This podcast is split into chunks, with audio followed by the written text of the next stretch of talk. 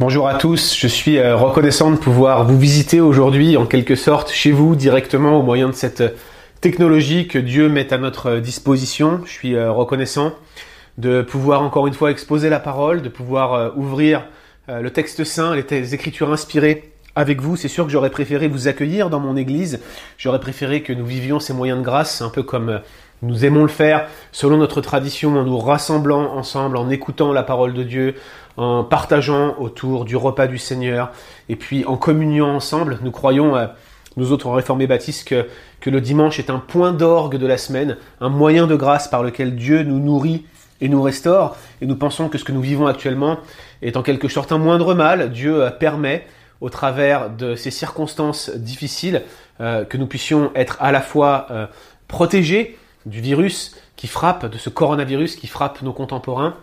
Peut-être que certains d'entre vous avaient été malades qui regardaient cette vidéo, mais il permet en quelque sorte que nous prenions des mesures barrières ensemble. Nous voulons honorer et respecter nos autorités, et en même temps le Seigneur permet, dans sa grâce, par les moyens technologiques, que nous puissions continuer ensemble à ouvrir les Écritures.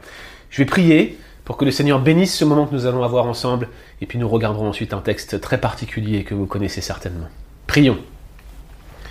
Seigneur mon Dieu, je te rends grâce, je te remercie de cette opportunité que nous avons encore de, de lire et d'étudier ta parole. Je te prie pour que ce texte nous soit profitable, qu'il nous instruise quant à ton œuvre et à ta nature, quant au fait que tu es aussi un feu dévorant, que tu n'es pas ce Dieu plein d'amour et de grâce uniquement tel que nous voudrions le voir, que tu n'es pas tout pardon, mais tu es aussi, Seigneur, celui qui jugera le péché parce que tu es saint. Seigneur, aide-nous à avoir une vision claire de ta sainteté et de cette perspective de salut que tu offres conformément à ta justice. Merci parce que tu es juste en justifiant le pécheur, parce que tu as puni le péché sur Christ. C'est lui qui a pris nos offenses, c'est lui qui est mort à notre place, c'est lui qui s'est substitué à nous, qui a porté la condamnation. Merci Seigneur parce que tout ce que tu fais est absolument parfait, et dans ta grâce, tu permets que nous puissions en être au bénéfice aujourd'hui. Je te prie que ce culte soit profitable au plus grand nombre. Je te prie que nous soyons encouragés ensemble, que nous puissions être bénis, Seigneur, et que ce texte, cette parole, ce texte inspiré, cette écriture puisse nous parler, nous fortifier encore aujourd'hui. Au nom de Jésus-Christ. Amen. La folie, euh, disait Albert Einstein, c'est de faire toujours la même chose et de s'attendre à un résultat différent. Et depuis les origines du monde, il faut le dire, il y a cette quête d'un âge d'or. L'humanité a toujours voulu progresser à un point absolu, comme s'il était possible qu'à un moment donné, elle atteigne un niveau qui lui permette enfin d'avoir un bonheur comme éternel. Or, cette quête euh, qu'elle cherche encore et toujours à atteindre, eh bien dans l'histoire, on n'en a jamais vu le fruit, on n'en a jamais vu l'aboutissement, et toujours un grain de sable se glisse dans l'engrenage. La mécanique s'emballe et finalement tout s'écroule et les, les plans des hommes s'évanouissent tel un nuage à l'horizon, de sorte que nous pouvons voir encore et toujours qu'ils ne sont que vanité, futilité et, comme disait l'Ecclésiaste, poursuite du vent. L'exemple le plus récent euh, de grain de sable dans l'engrenage, c'est ce tout petit virus de quelques nanomillimètres, ce coronavirus qui déclenche cette maladie si terrible et qui aujourd'hui met par terre notre monde tout entier avec sa mondialisation, toutes nos économies qui sont à l'arrêt. Mais l'exemple le plus ancien est sans doute celui de la tour de Babel, où les hommes ont été complètement confondus, où Dieu a anéanti la folie humaine et a dispersé l'humanité sur l'ensemble de la terre. C'est ce texte que nous allons prendre aujourd'hui, c'est ce texte que nous allons lire et exposer, c'est ce texte qui, je l'espère, nous sera à tous profitable. Je lis dans ma propre traduction. Toute la terre parlait la même langue, avec les mêmes mots.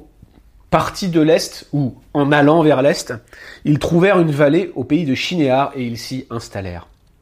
Ils se dirent l'un à l'autre, « Allons, faisons donc des briques, cuisons-les au feu. » La brique leur servit de pierre et le bitume leur servit de mortier. Ils se dirent alors, « Bâtissons-nous une ville et une tour dont le sommet atteigne le ciel et faisons-nous un nom afin que nous ne nous dispersions pas sur toute la terre. » Verset cinq, « Yahweh descendit pour voir la ville et la tour que bâtissaient les humains. Et Yahweh dit, « Voici, ils sont un seul peuple. Ils parlent tous la même langue, et ce n'est là que le commencement de leurs œuvres. Maintenant, rien ne les empêchera de réaliser tous leurs projets. Allons, dit-il, descendons donc et là brouillons mélangeons leurs langues afin qu'ils ne comprennent plus la langue les uns des autres. Yahweh les dispersa sur toute la terre, ils cessèrent de bâtir la ville. C'est pourquoi l'on a appelé cette ville du nom de Babel, parce que c'est là que Yahweh brouilla la langue de toute la terre, et c'est de là que le Seigneur les dispersa sur toute la terre. Alors ceux qui me connaissent savent et connaissent bien ma passion pour les textes narratifs de l'Ancien Testament.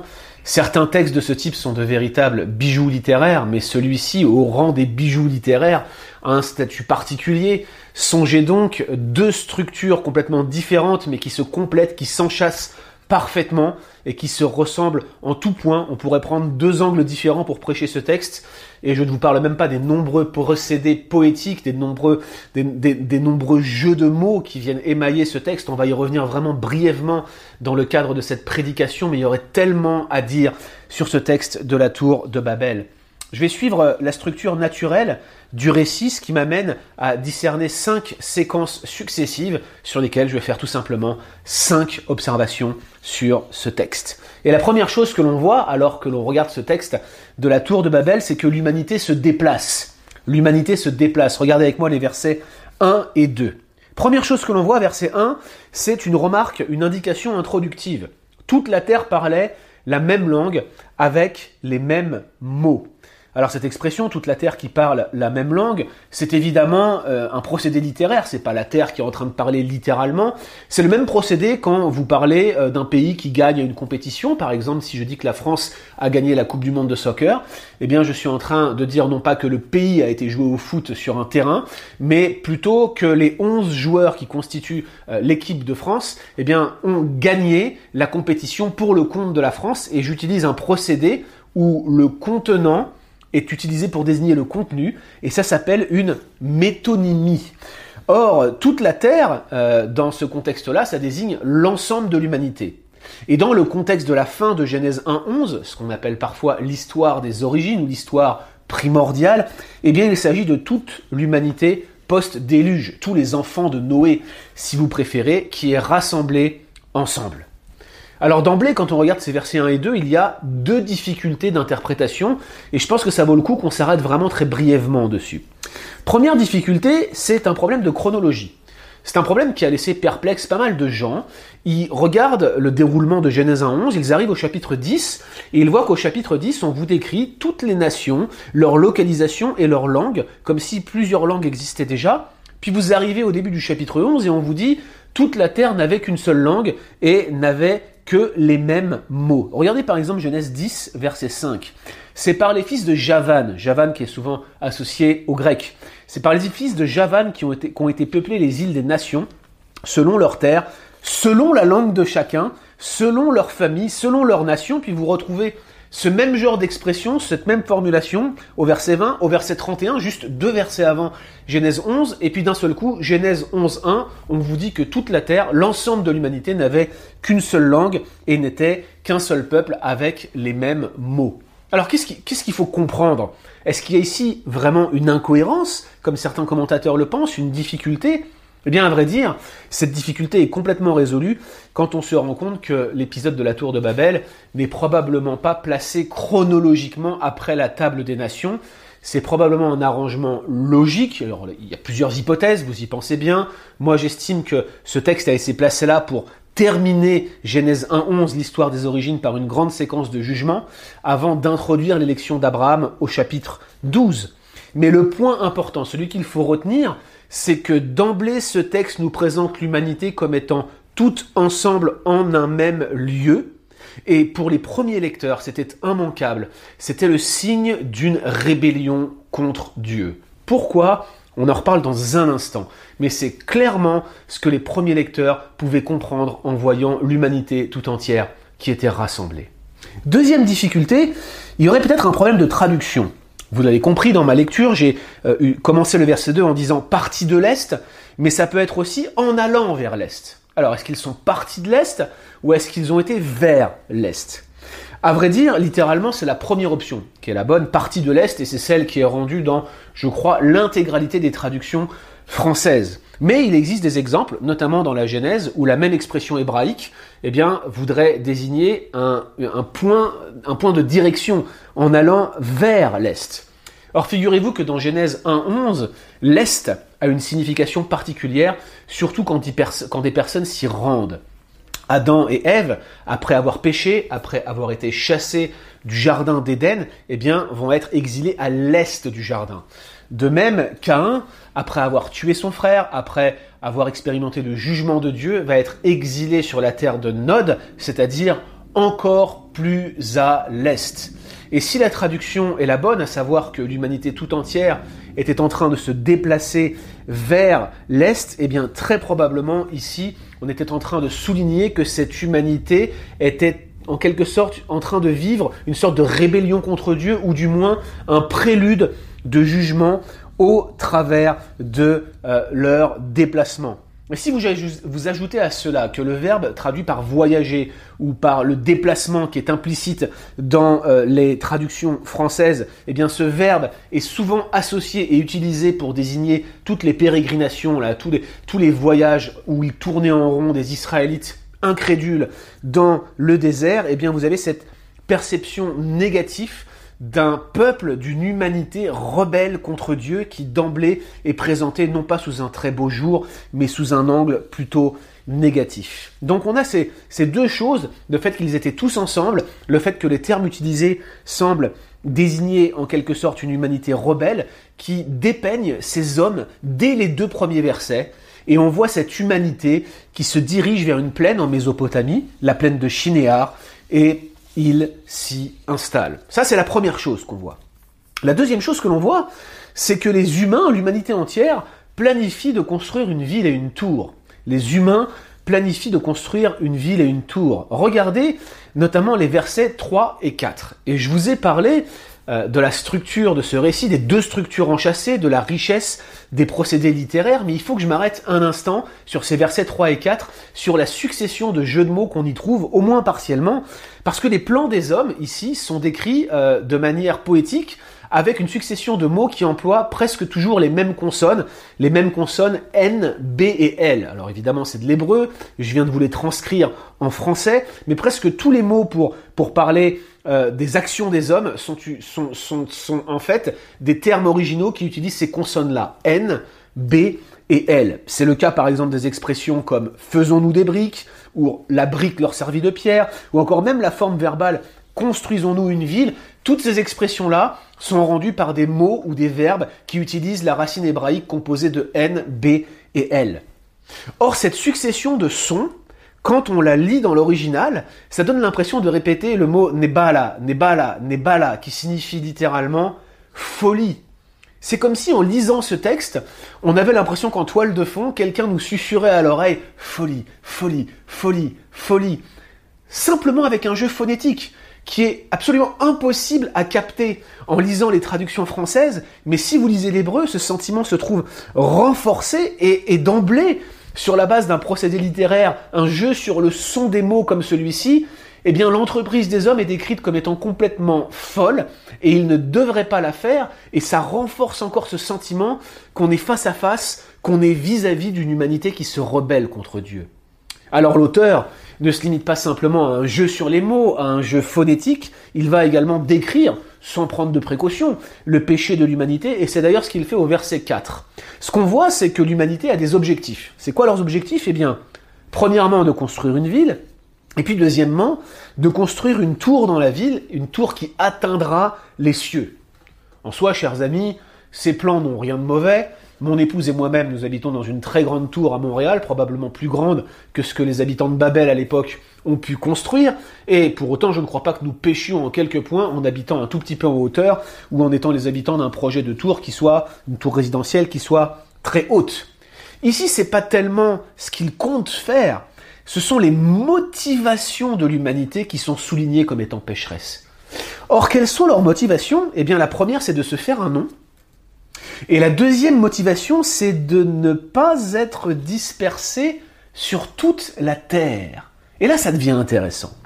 Parce que dans la Bible, se faire un nom, eh bien, ça revient à recevoir une sorte de gloire ou d'honneur en raison d'actes, d'actes valeureux qu'on aurait accomplis. Et généralement, cette expression, elle est directement associée à Dieu, notamment associée à ses actes rédempteurs par lesquels il s'est fait un nom. Par exemple, Esaïe soixante-trois, verset quatorze. « Comme la bête qui descend dans la vallée, l'esprit de Yahweh a mené Israël au repos.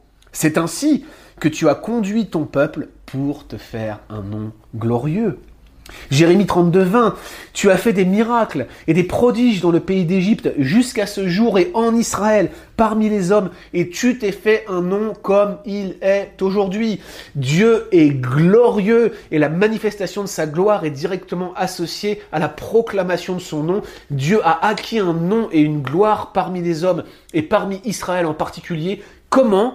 Au travers de ses actes rédempteurs.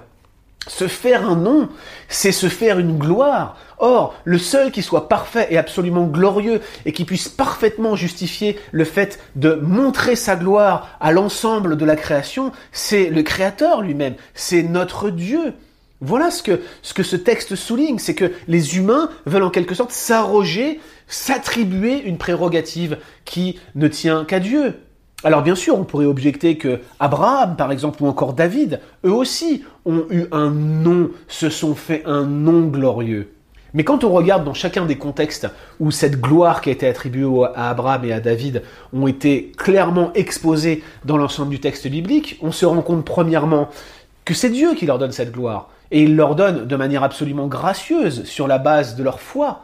À aucun moment cela ne dépend d'œuvres qu'ils auraient réalisées parfaitement. La deuxième chose, lorsqu'il est euh, question du nom de David que Dieu a permis qu'ils acquièrent, eh bien, c'est que c'est, cette gloire n'est en quelque sorte que le reflet de la gloire de Dieu qui rayonne en eux.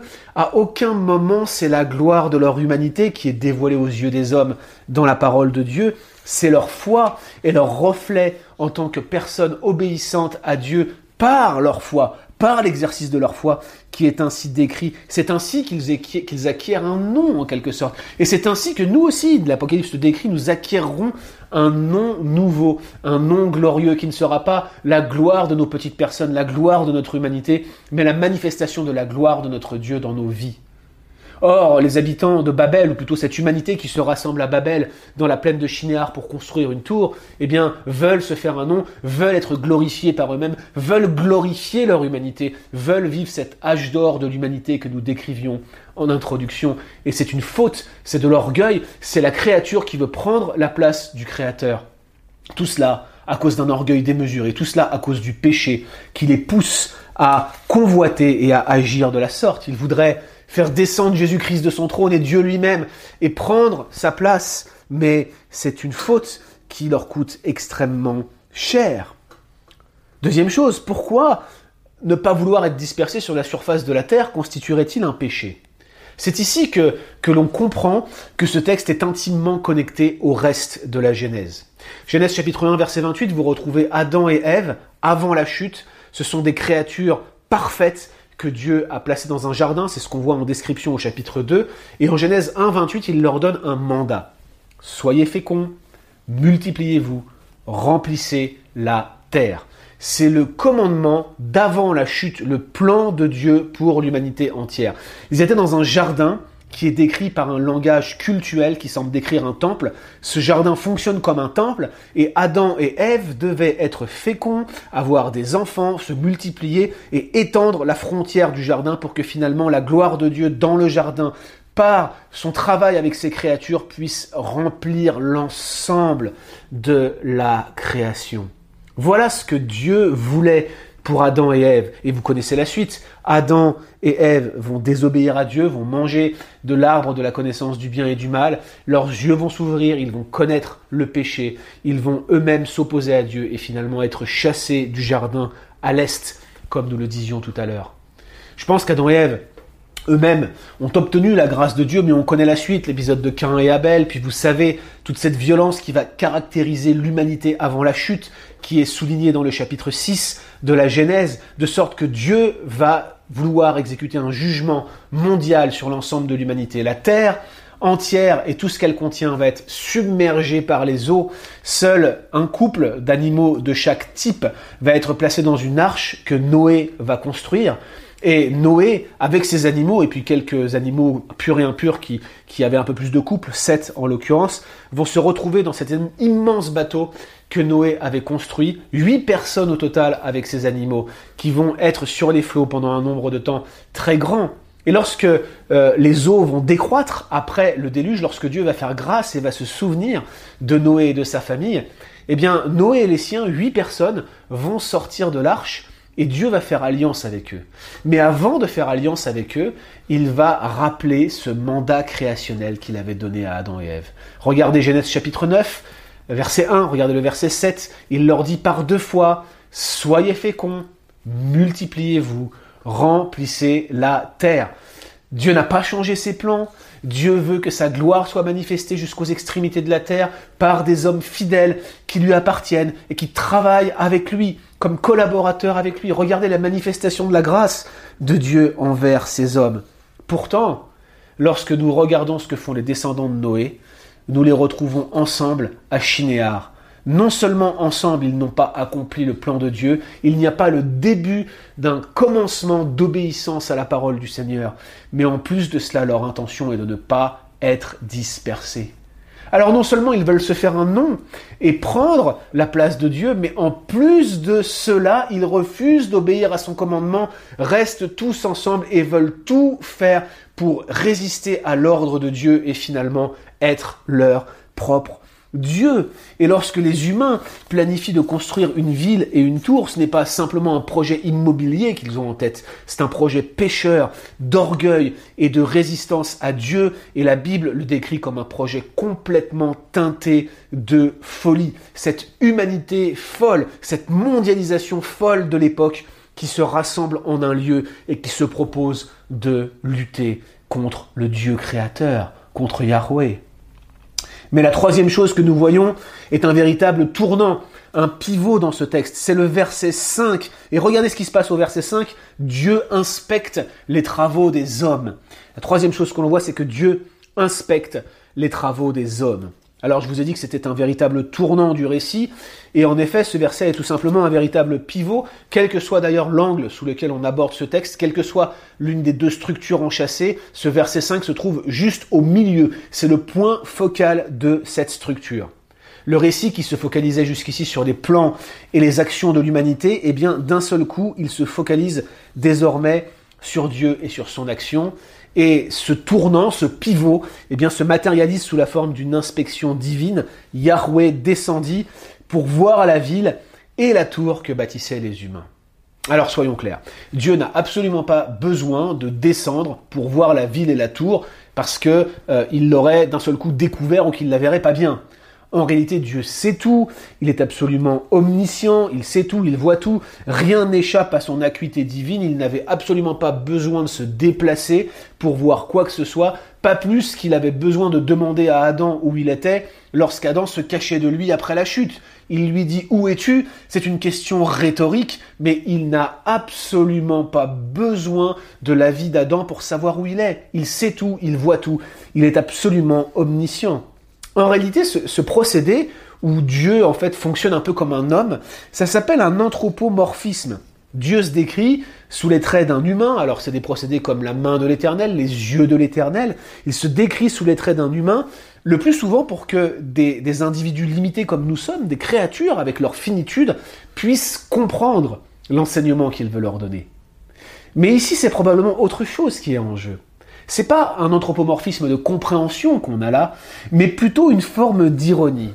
Parce que, chers amis, les hommes veulent construire une tour qui va s'élever jusqu'aux cieux, ils veulent s'élever en quelque sorte au rang de divinité, mais Dieu dit « Oh, euh, attendez, mais, mais la tour, là, je la vois pas, il faut que je descende pour la voir. » Donc l'humanité veut s'élever, mais Dieu se moque d'eux, il se rit d'eux, il dit « Mais qu'est-ce que c'est que cette tour que vous construisez ? Où est-elle ? Je ne la vois pas, je ne peux pas la distinguer, attendez, je vais fouiller un peu dans le sol, voir si elle n'est pas enterrée, parce qu'elle est tellement petite que je dois descendre et m'abaisser pour pouvoir la voir. » C'est une folie que de vouloir s'élever jusqu'à Dieu, jusqu'à ce Dieu que les cieux des cieux ne peuvent contenir. Qu'est-ce que tu crois faire par ton œuvre chaque fois que tu l'élèves comme si tu pouvais acquérir un statut spécial de divinité, un statut spécial de gloire? Dieu se rit de nos plans, Dieu se rit de notre orgueil, il s'abaisse constamment jusqu'à nous et toutes les grâces que nous recevons viennent d'en haut.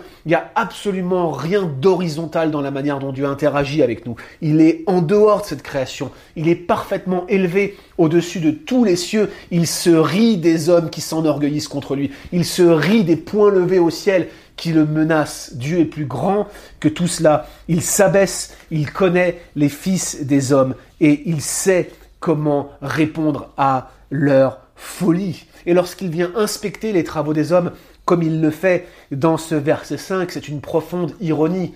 Ils se sont enflés, ils se sont enorgueillis, ils se sont élevés, mais Dieu s'abaisse encore pour considérer leurs mauvaises œuvres. Et la quatrième chose que nous voyons, c'est que le plan de Dieu contrecarre celui des hommes. Le plan de Dieu contrecarre celui des hommes. Et regardez verset six, la première chose que l'on voit dans la réaction de Dieu, c'est son constat. Il dit « Voici, ils sont un seul peuple, ils parlent tous la même langue, et ce n'est là que le commencement de leurs œuvres. Maintenant, rien ne les empêchera de réaliser tous leurs projets. » Alors vous l'avez compris, ici encore on est de nouveau dans l'anthropomorphisme, c'est une forme de, de rhétorique. Dieu ne découvre pas leurs plans, il les connaît, il les connaît même avant qu'il les ait réalisés. Il n'est pas étonné par la situation. Mais une fois encore, la tournure nous rappelle un petit peu le comportement de Dieu vis-à-vis d'Adam pécheur. Souvenez-vous de ce que Dieu dit à Adam, ou plutôt de comment il réagit par rapport à la faute d'Adam en Genèse chapitre trois, verset vingt-deux. « Voici, l'homme est devenu comme l'un de nous pour la connaissance du bien et du mal. Empêchons-le maintenant d'avancer sa main, de prendre de l'arbre de vie, d'en manger et de vivre éternellement. » Vous avez exactement le même type de tournure. Dieu qui parle de lui-même au pluriel, probablement un pluriel de délibération, et qui se résout en lui-même de prendre une action punitive, un jugement contre Adam, un jugement contre l'humanité. Je veux dire, l'humanité dans ce texte est dépeinte à plusieurs reprises comme étant les fils d'Adam, et la jonction entre la désobéissance de l'humanité et celle d'Adam n'a qu'un seul but, montrer que la fin sera la même. Adam a été jugé, Adam a été chassé du jardin pour un seul péché, et ces hommes voudraient encore s'enorgueillir et s'élever jusqu'à Dieu. L'issue ne peut être que la même, un jugement total. Dans les deux contextes, ce même genre de constat divin est toujours le prélude d'un jugement. Et ce qui est vraiment frappant, c'est que Dieu continue à faire preuve d'ironie alors qu'il exécute ce jugement. Regardez ce qu'il dit au verset sept. « Allons, descendons donc de là et brouillons, mélangeons leur langue afin qu'ils ne comprennent plus la langue des uns des autres. » Son plan, c'est donc de brouiller leur langue. Apparemment, c'est assez simple, mais derrière ce plan très simple, il y a une profonde ironie. Déjà, quand il dit « allons, faisons », c'est exactement la même tournure de phrase que quand les hommes se disent « allons, construisons une ville ». C'est euh, la même chose, la même tournure de phrase, le même temps des verbes employés, de sorte que l'action de Dieu est le véritable contre-pied de l'action des hommes. À la différence près, c'est que l'action des hommes, elle est complètement vouée à l'échec et que le plan de Dieu va s'accomplir à la lettre. À vrai dire, en parlant sur le même mode et sur le même ton, ce que Dieu souligne, c'est la vanité et la futilité de tous les plans des hommes, de toutes les actions des hommes, parce que lui, il est parfait pour accomplir son plan, et il le fait jusqu'au bout. Mais ce n'est pas tout. L'ironie, c'est que le verbe traduit par mélanger ou brouiller les langues, là, dans votre version, dans votre traduction française, utilise là encore une sonorité semblable au mot qu'on a souligné tout à l'heure. Cette fois-ci, les consonnes, c'est plutôt B L L, balal, en hébreu, mais la manière dont il est conjugué, c'est vraiment drôle. La manière dont il est conjugué, c'est nebala. Nebala, ça veut dire brouiller. Nabella, ça veut dire folie. Nebala, nabella, je brouille, je rends fou. Vous voulez devenir fou? Vous deviendrez encore plus fou. Et les deux termes sont tellement proches au niveau de la sonorité que c'était complètement immanquable. Dieu, en quelque sorte, par ses jeux de mots, montre qu'il prend les hommes à leur propre jeu, qu'il les confond dans leur folie, que tout leur orgueil, toute leur sagesse, toute leur quête de gloire est vaine et qu'ils n'arriveront à rien. Et Dieu leur dit « Je vous rends encore plus fous que vous ne l'êtes. Je brouille vos langues. » La cinquième et dernière chose que nous distinguons dans ce texte, chers frères et sœurs, c'est que le plan de Dieu s'accomplit à la lettre. Le plan de Dieu s'accomplit à la lettre. Verset huit.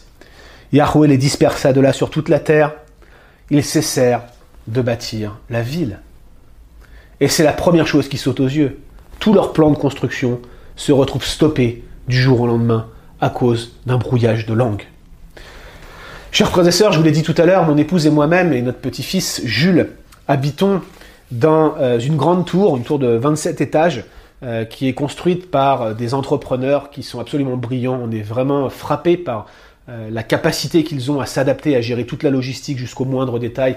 C'est une famille hein, qui, euh, qui est extrêmement, euh, euh, qui a eu beaucoup de succès dans les affaires, qui a monté des magasins un peu partout, des magasins d'alimentation un peu partout au Québec, qui a créé une grande franchise et qui a revendu cette franchise pour plusieurs centaines de millions de dollars et qui s'est décidé à investir dans l'immobilier. On est vraiment, vraiment frappé par la manière dont ils gèrent leurs affaires, le sérieux, leur capacité à vraiment tout prendre en compte, à penser jusqu'au moindre détail, à gérer cette tour dans laquelle on est, mais il y en aura quatre autres, donc c'est un projet avec mille logements, je ne sais pas si vous imaginez la taille du projet, et la manière dont ils peuvent simplement montrer que les travaux peuvent continuer tout en commençant à installer des locataires, tout ça est géré, mais d'une manière parfaite, c'est impressionnant. Mais voici un tout petit virus invisible, qui frappe le monde entier. Et la construction s'arrête. Plus de travaux pendant de longues semaines. Et le bâtiment qui aurait dû être terminé il y a peu, eh bien, est encore en construction. Nous y habitons, nous avons toutes les commodités, je vous rassure. Mais ça a pris un retard incroyable à cause d'un tout petit virus invisible qui sème la pagaille dans l'ensemble de l'humanité. Et c'est exactement la même chose dans ce texte, chers frères et sœurs. On parle d'une confusion de langues, de gens qui ne se comprennent plus. On n'est pas en train de parler d'un cataclysme planétaire, on n'est pas parlé, en train de parler d'un tsunami, on n'est pas en train de parler d'un, d'un tremblement de terre, on n'est pas en train de parler d'un feu du ciel qui tombe sur l'humanité, on parle de personnes qui ne se comprennent plus et qui de ce fait sont obligées d'arrêter leur construction et qui sont dispersées d'une manière ou d'une autre, on n'a pas les détails, sur toute la terre à cause de cela. Et ce qui est vraiment frappant, chers frères et sœurs, c'est que l'humanité post-déluge, les fils de Noé résistent au commandement de Dieu, ils ne veulent pas être dispersés sur la surface de la terre, mais ils finissent forcément par l'être, ils finissent forcément par accomplir, bien malgré eux, ce que Dieu avait commandé. Et l'application pour nous, chers frères et sœurs, c'est accomplirons-nous volontairement le plan de Dieu, ou bien le ferons-nous par contrainte ? Tous ces commandements, tous les appels de Dieu que nous retrouvons dans les Écritures, allons-nous nous y soumettre de bon cœur ou aurons-nous besoin du bâton et de la discipline de Dieu pour pouvoir avancer dans ses voies ? Chers frères et sœurs, nous avons ici un exemple de personnes qui se sont constituées ennemies de Dieu et le langage employé est très clair. Ils ont été les destinataires d'un jugement divin très rigoureux. Devrions considérer, chers frères et sœurs, ce que nous lisons aujourd'hui et ce que nous lisons pointe vers un fait de la plus haute importance qui s'avère toujours invariablement vrai, c'est que la parole de Dieu s'accomplit à la lettre. Le plan de Dieu s'accomplit à la lettre. Qui sommes-nous pour trouver des courts-circuits? Qui sommes-nous pour essayer de faire notre propre voie, notre propre plan, à notre propre sauce devant ce Dieu créateur qui pourtant veut notre bien? Il sait parfaitement ce dont nous avons besoin. Et il sait parfaitement que lorsqu'il nous donne des commandements, c'est pour que nous soyons pleinement heureux. Vous cherchez le bonheur, vous aussi vous rêveriez d'un âge d'or de l'humanité. Il n'est qu'en Dieu, il n'est qu'en Christ, il n'est qu'en lui. Et c'est uniquement par grâce qu'on peut se tourner vers lui. C'est lui qui nous donne la capacité même de nous tourner vers lui. C'est lui, à cause de sa bonté, à cause de sa grâce, qui a pourvu en Christ à celui qui est mort à notre place, qui a donné sa vie pour les péchés de ceux qui croient en lui. C'est lui et lui seul qui accomplit toutes les bénédictions que nous pouvons recevoir. Nous ne méritons rien d'autre qu'un jugement similaire, semblable et même plus rigoureux que celui qu'ont dû expérimenter les habitants de Babel. Le texte se conclut au verset neuf. « C'est pourquoi l'on a appelé cette ville du nom de Babel, car c'est là que Yahweh brouilla la langue de toute la terre, et c'est là que Yahweh les dispersa sur toute la terre. » Apparemment, l'auteur associe le nom de Babel, qui est Babylone, si vous ne l'aviez peut-être pas compris, il associe ce nom de Babel au brouillage des langues.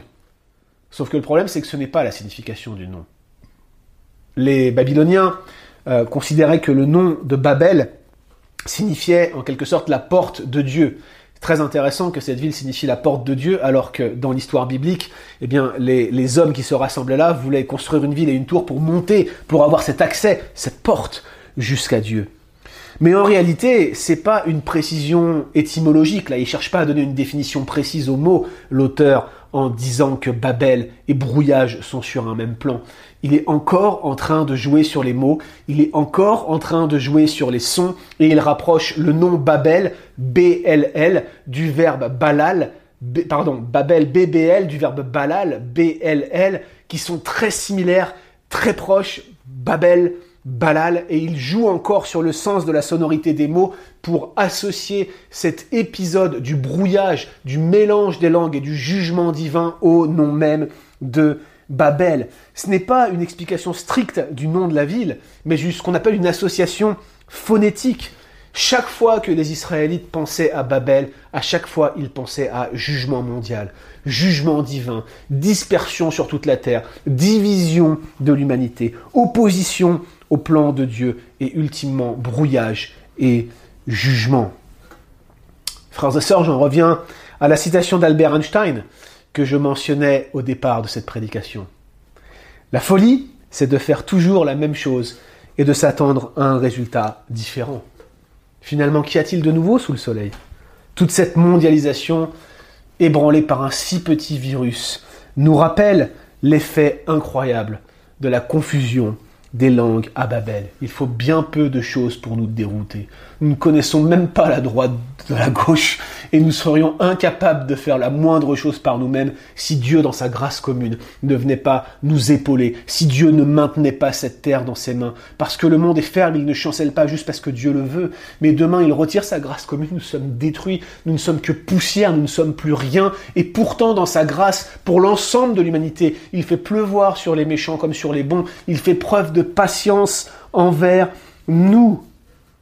Et la tour de Babel se voulait être un monument à la gloire de l'humanité, mais au lieu de cela, elle est devenue un jugement sur l'orgueil, sur la folie humaine, la confusion, la dispersion de l'ensemble de l'humanité sur la terre tout entière nous rappelle la futilité de se confier en l'homme, de placer sa confiance dans l'humanité. Chers amis, pour l'ensemble des lecteurs de la Bible hébraïque, depuis les temps immémoriaux, cet épisode de la tour de Babel n'était rien d'autre qu'un paradigme de jugement. Ils se souvenaient de l'œuvre de Dieu, ils se souvenaient de ce Dieu, ce feu dévorant, ce Dieu qui juge. À plusieurs reprises, pour décrire des événements de jugement ultérieurs, on va évoquer par un, un certain nombre de, de, de points de connexion textuelle cet épisode de Babel pour décrire des jugements présents, mais aussi des jugements à venir. À vrai dire, l'Apocalypse elle-même, en présentant ce grand jugement final qui un jour viendra, utilise un langage qui rappelle l'épisode de la tour de Babel. La tour de Babel, chers amis, n'est ni plus ni moins qu'un paradigme, qu'un prototype de jugement qui nous rappelle qu'un jour, Dieu viendra juger ce monde une fois pour toutes. Chers amis, je ne crois pas, je ne crois pas que cette pandémie de coronavirus est en soi un jugement divin. Mais elle est en quelque sorte un écho, un écho eschatologique qui nous rappelle que notre humanité est bien faible, bien fragile, et que si un jour Dieu l'a dispersée tout entière en brouillant les langues, il suffit d'un rien pour que nous soyons balayés et détruits. Et un jour, le monde tel que nous le connaissons prendra fin. Dieu tirera vengeance de tous les péchés et de toutes les mauvaises œuvres que pratiquent les enfants des hommes, à commencer par nous. Il connaît le fond de notre cœur, il sait de quoi nous sommes faits, il sait que nous ne sommes que poussière, il sait parfaitement que dans sa grâce, il peut nous préserver. Et il attend patiemment que les fils des hommes se tournent vers lui. Et il a pourvu à un moyen de régler une fois pour toutes le problème du mal. Christ venu en chair, à la croix, Dieu lui-même qui s'offre pour le pardon des péchés, il prend sur lui notre condamnation. Et si nous plaçons notre confiance en lui, nous pouvons avoir l'assurance que, bien que nous vivions dans un monde voué à sa perte, nous avons dès à présent notre place réservée pour ce monde d'après, cette vie éternelle dans la présence de Dieu, lors de laquelle nous pourrons contempler sa gloire en Christ, nous pourrons le voir comme face à face, et nous pourrons enfin comprendre ce qu'est la vraie gloire, ce qu'est la vraie élévation, et nous en serons rendus d'une certaine manière participants par la communion que nous aurons avec Christ.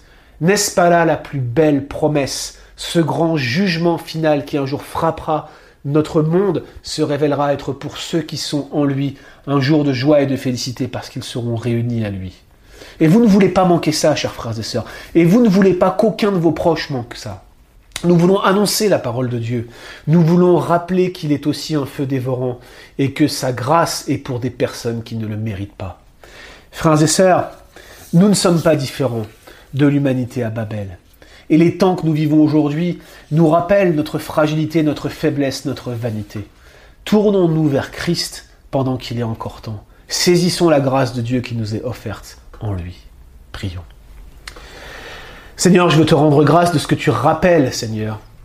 Tu rappelles tes hauts faits et tes grandes œuvres que tu as faites dès le commencement, à la fois en faveur de l'humanité, mais également tes actes de jugement par lesquels tu as glorifié ton nom. Et nous lisons, Seigneur, ce texte, et nous passons parfois rapidement dessus. Nous oublions que chaque jour qui passe, nous voyons les mêmes méfaits, les mêmes péchés, les mêmes réactions terribles, teintées d'orgueil et de rébellion que ceux qui étaient présents dans la vie des personnes qui se sont opposées à toi à Babel. Seigneur mon Dieu, je veux simplement te prier pour que nous puissions nous rendre compte de cette noirceur qui, qui vient simplement envelopper notre cœur et qui nous sépare de toi naturellement. Et je veux te rendre grâce de ce qu'il y a une grâce, justement, qui est offerte en Christ, pour quiconque se tourne vers toi. Seigneur, je te prie pour que personne ne puisse partir aujourd'hui sans avoir une claire vision de qui est Jésus-Christ pour lui. Que tu pardonnes ses péchés. Et que nous ayons l'assurance, l'assurance et l'espérance, Seigneur, de pouvoir être réunis à toi un jour, pour l'éternité, libérés de ce péché qui nous entrave, nous enveloppe si facilement et nous fait si souvent tomber dans la rébellion, alors que nous devrions bien plus t'obéir simplement, tout cela pour notre bien, tout cela pour notre joie, tout cela pour notre bonheur le plus complet. Bénis-nous, Seigneur, merci pour ta parole parce qu'elle est la vérité, et gloire à ton nom, car toi seul es digne d'être glorifié en Jésus-Christ. Amen.